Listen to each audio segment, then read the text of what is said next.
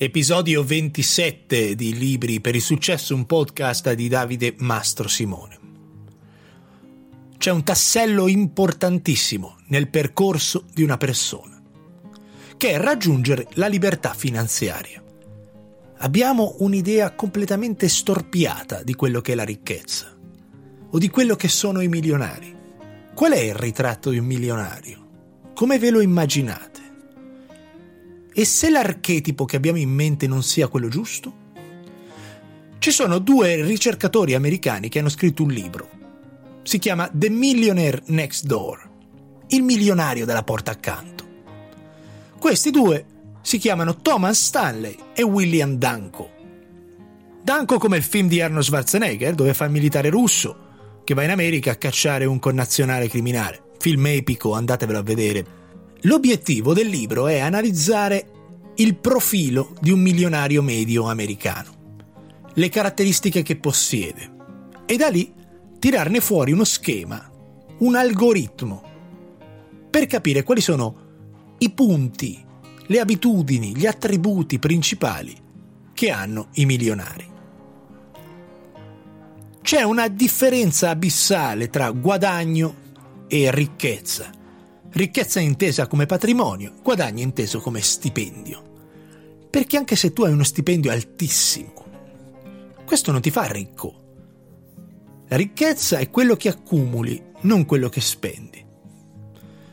I due autori hanno studiato e scavato nella vita di centinaia di milionari e sono riusciti a estrapolare sette attributi ricorrenti nel profilo del milionario americano. Li vedremo uno a uno nel podcast.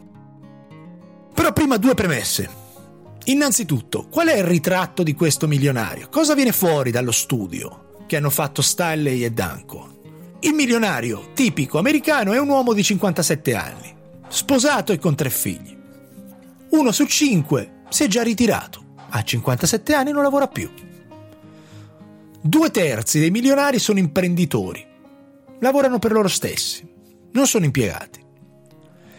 La metà delle mogli di questi milionari non lavorano e quelle che lavorano di professione statisticamente fanno l'insegnante. Ragazzi, il libro è scritto venticinque anni fa, nel novantasei, quindi stiamo parlando di un'altra società. Quasi tutti hanno una casa in proprietà, ma questa casa vale in media trecentomila dollari e ci vivono da circa venti anni. Cosa che ovviamente ha fatto alzare il valore della casa. L'ottanta per cento dei milionari lo è di prima generazione. Non diventano milionari grazie a un'eredità.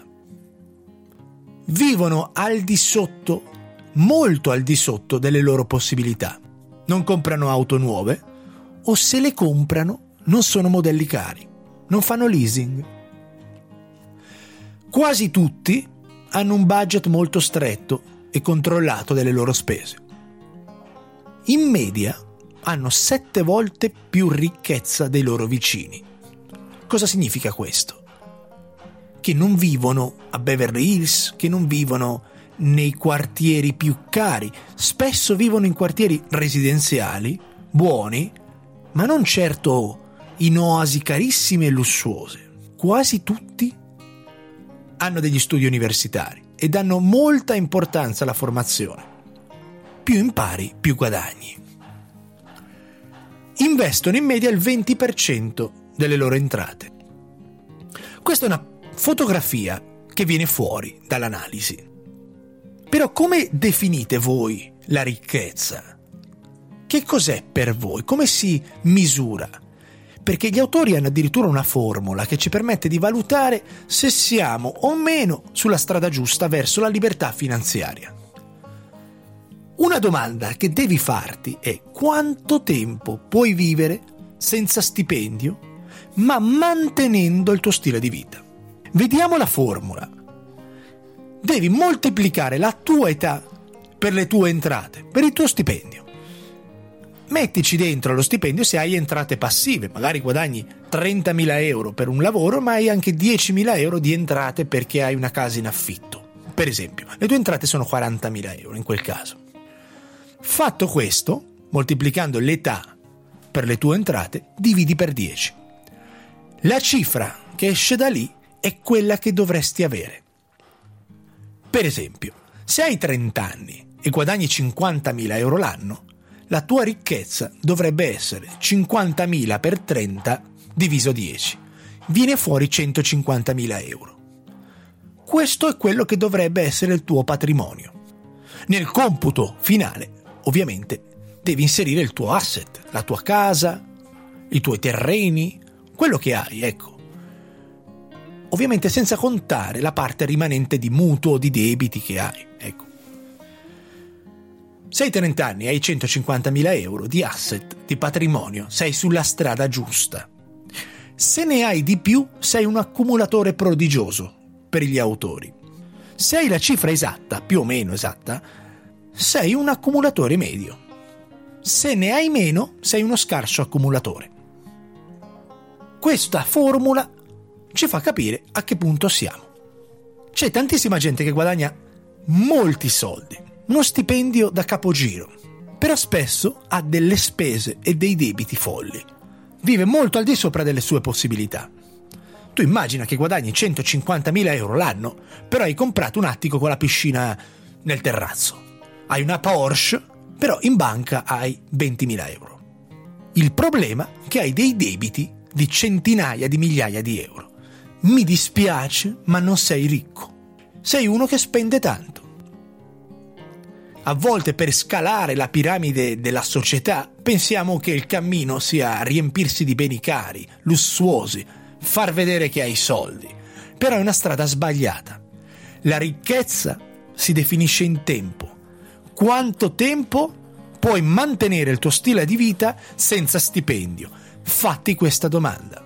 Se oggi guadagni duemila euro al mese e ne spendi millecinquecento euro per l'affitto, per il mutuo, per il cibo, per i figli, che cosa succede e quanto tempo duri se la vita ti porta a una situazione dove, per una ragione o per l'altra, finisci senza stipendio?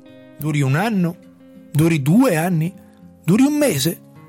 I ricchi, quelli che studiano Stanley e Danko, possono durare anche venti trenta anni, senza nessun sacrificio in relazione al loro stile di vita. Ora abbiamo la formula per calcolare a che punto siamo. Abbiamo compreso che la ricchezza si misura in tempo e non in denaro, e abbiamo anche visto che caratteristiche ha un milionario tipico americano. Andiamo a vedere i sette attributi dei milionari che vengono fuori dallo studio di Danko e Stanley. Il primo, la frugalità. I ricchi vivono molto al di sotto delle loro possibilità. Comprano vestiti normali, case grandi, buone, ma non lussuose. Non spendono soldi in orologi e diamanti. Quasi nessuno ha delle carte di credito. Tutti hanno un budget preciso di quanto possono spendere e rispettano questo budget. Per esempio, una regola che solitamente hanno è non mettersi mai in mutui o debiti che superano due volte il loro stipendio annuale. Se guadagnano centomila euro, non si indebitano per più di duecento. Purtroppo la realtà delle cose è molto diversa. Quando tu fai un mutuo, spesso ti indebiti per una quantità che è sei, sette o anche dieci volte più grande del tuo stipendio. E i debiti, soprattutto quelli bancari, sono dei fardelli difficilissimi da togliersi di dosso. Io ho fatto il mediatore creditizio per sette anni. Facevo mutui in Spagna per stranieri che compravano le villette nella Costa del Sol. Se tu vai in banca e chiedi una quantità di denaro, magari in un tempo di trenta quaranta anni, va che finisci per compartene due di case, paghi il doppio di quello che stai chiedendo. Se prendiamo una tabella di ammortizzazione di un mutuo, ogni rata è composta da due parti, l'interesse e il capitale. L'interesse è quello che tu stai dando alla banca per averti prestato i soldi, il pagamento del prestito. Il capitale invece è quella parte che stai veramente togliendo al debito. Se tu paghi mille euro al mese, una parte di quei soldi va alla banca, è il guadagno della banca, e l'altra va a toglierti pezzettini del debito. Se vai a vedere questa tabella di ammortizzazione, quello che noterai è che i primi anni tu stai pagando solo interessi. Più vai avanti nel tempo, questa combinazione di interessi e capitale si bilancia fino a quando negli ultimi anni stai veramente pagando il mutuo. Quindi una delle cose più sensate che tu possa fare, specialmente nei primi anni del mutuo, è buttarci soldi dentro, per toglierti gli interessi bancari. Seconda caratteristica, utilizzano il tempo in modo efficace per costruire il loro patrimonio. I milionari pianificano, controllano, stanno attenti in media dieci venti ore alla settimana al loro patrimonio. Controllano le spese, investono in borsa, si informano. Quello che fanno è dedicare un tempo alla gestione del loro denaro. Terza caratteristica, insegnano ai loro figli a fare la stessa cosa, a controllare le spese e a dare valore al denaro e allo sforzo che serve per generarlo. La maggior parte dei genitori ha un pensiero fisso in testa ed è comprensibile. Vogliono che i propri figli abbiano una vita migliore, più comoda e più facile di quella che hanno avuto loro, ed è normale. Ma se un figlio, invece di far sì che si guadagni il pane da solo, tu gli crei una corte intorno, la casa, la macchina, i soldi, gli dai tutto e non lo educhi a gestire queste finanze, quello finisce per sputtanare tutto. Bisogna insegnare un figlio a pescare, non dargli il pesce. Tempi difficili costruiscono uomini forti, però queste persone spesso generano dei tempi molto facili per chi viene dopo e i tempi facili costruiscono uomini deboli. Quindi è estremamente importante insegnare ai propri figli, dargli gli strumenti per costruirsi indipendentemente dai genitori la propria libertà finanziaria. Terza caratteristica, i milionari credono che essere liberi finanziariamente è più importante che mostrare uno stato sociale alto. Non hanno un interesse, o perlomeno interessa loro meno far vedere il macchinone e la villa rispetto a raggiungere il più velocemente possibile la libertà finanziaria. Quindi davanti a comprarsi una Ferrari, magari possono, o accelerare di due anni il raggiungimento della libertà finanziaria, scelgono quello e si comprano un Toyota Prius. Oh, che è una bella macchina, eh? I milionari sono risparmiatori, stanno attenti a cosa spendono, a cosa comprano, negoziano, cercano sempre il modo di spendere meno, perché accelera tantissimo il cammino verso la libertà finanziaria. Pensano al tempo. Se mi sputtano un milione di euro in una villa e in una Ferrari, ritardo magari di sette otto anni la libertà finanziaria.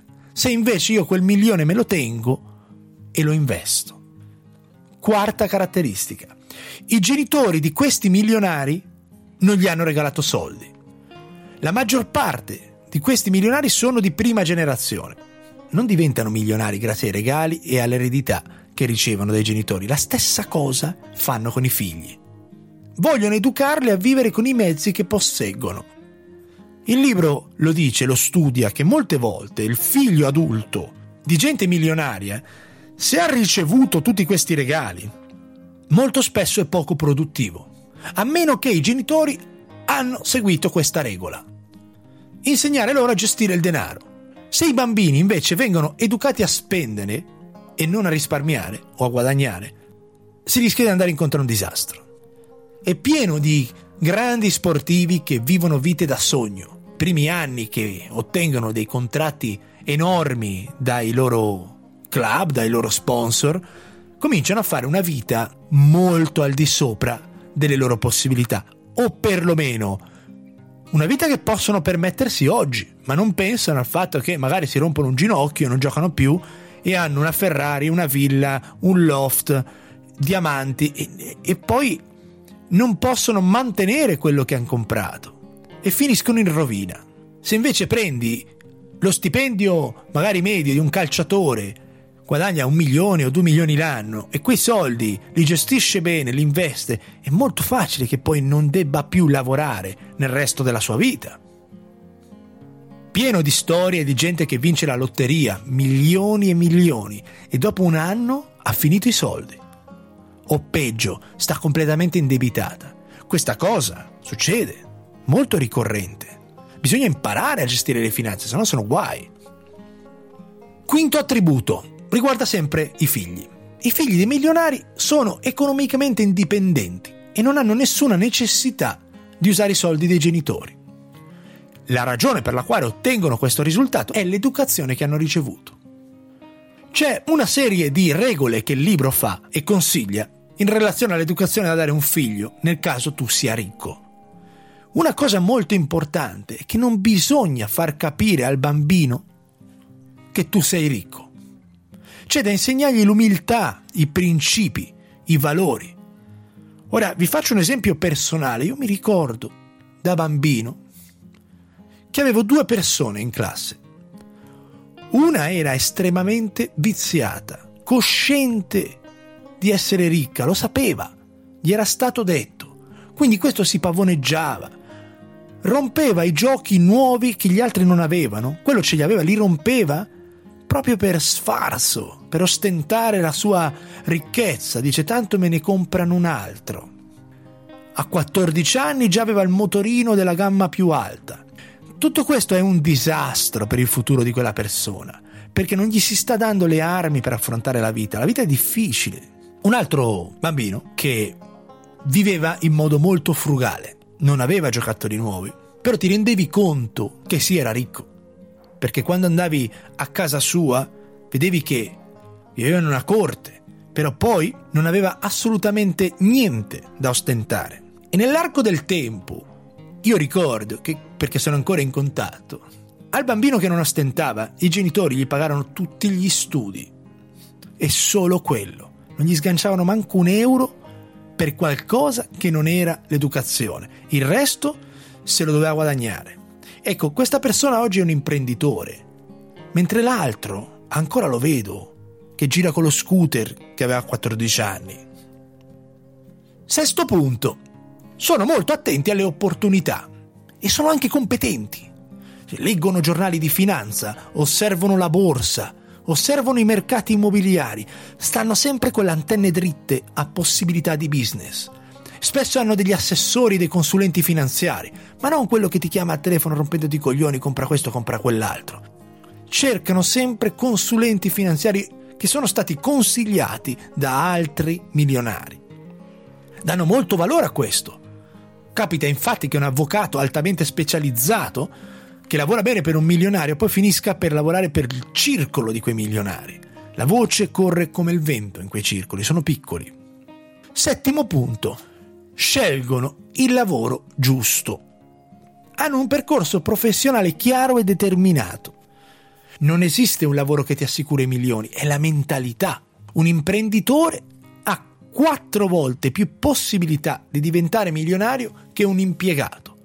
Quindi già avete capito che se volete diventare milionari è molto più probabile raggiungere questo scopo e anche molto più veloce se create un lavoro invece che cercarlo. I milionari consigliano sempre ai figli di diventare imprenditori. Non è un caso. E non crediate che sono tutti grandi innovatori. È pieno di milionari che fanno lavori normali, hanno delle piccole fabbriche, delle piccole aziende, forniscono servizi o costruiscono cose, però gestiscono il loro lavoro e soprattutto la loro azienda nello stesso modo frugale con il quale affrontano la loro vita finanziaria personale. Trasportano all'azienda quella mentalità che hanno con le loro finanze, pertanto sono in grado, per esempio, di attraversare dei momenti bui, dei momenti duri. Immaginati che un'azienda per qualche mese, l'abbiamo visto, no? C'è il lockdown, tanti ristoranti hanno chiuso, però magari qualcuno di quei proprietari di ristoranti con questo tipo di mentalità è riuscito a sopravvivere e ora a riaprire. Però per esempio qua in Spagna, io lo vedo in strada, è incredibile purtroppo ed è drammatico e tristissimo la quantità di negozi chiusi. Però qualcuno di quelli ha riaperto. Qual è la differenza? Alcuni erano preparati, avevano un salvadanaio per una situazione del genere. Questi sono i sette punti che tira fuori questo libro. Non so se in qualcuno vi siete intravisti, se qualcuno invece lo fate male, ecco, è un libro che fa riflettere molto, cambia il chip, ti fa entrare nell'ordine dell'idea che essere milionari, essere ricchi, spesso non è una questione di ostentare oggetti lussuosi, anzi, questa gente li evita e arriva ad accumulare un capitale così grande che gli permette di dedicare tempo alle loro passioni, alla loro famiglia. Cercano il tempo. Ci sono tante strade per la ricchezza e per la libertà finanziaria, però studiare chi ci è già riuscito, che caratteristiche, che attributi ha, che cosa gli è funzionato, sicuramente ci permette di entrare in un ordine di idee molto più chiaro, avere un modello che si può applicare. La ricchezza non ha niente a che vedere con gli oggetti lussuosi e cercare di raggiungere la felicità con questi oggetti o scalando lo status non è possibile, perché non sarai mai felice. Qualunque cosa che possiedi oggi, domani non sarà all'altezza. Hai un modello di auto da corsa lussuoso, nuovo, tra sei mesi ne esce un altro. Non c'è una fine di questo circolo, è un tunnel, è un circolo vizioso. Fregatevene dello status, pensate al tempo che guadagnerete se accumulate ricchezza. Pensate che magari potrete liberarvi finanziariamente a cinquantacinque anni invece che a sessantacinque. Pensate al tempo, alla libertà di poter scegliere se lavorare o meno e soprattutto che lavoro fare, quante ore dedicarci, per spendere più tempo con la famiglia o per passare del tempo ad alimentare le vostre passioni. Non cercate status, cercate libertà. È un libro molto interessante e ovviamente è un mattoncino importantissimo per quello che stiamo cercando di costruire nel podcast. Grazie mille per l'ascolto, il podcast di oggi è finito, ci sentiamo tra un paio di settimane. E volevo ringraziare personalmente Raffaele Trapanese e Valerio Di Pasquale per la loro professionalità nello sviluppare il sito nuovo dei Libri per il Successo, che potete andare a vedere all'indirizzo w w w punto libri per il successo punto com. Quindi grazie ancora per l'ascolto e ci sentiamo tra un paio di settimane. Un saluto.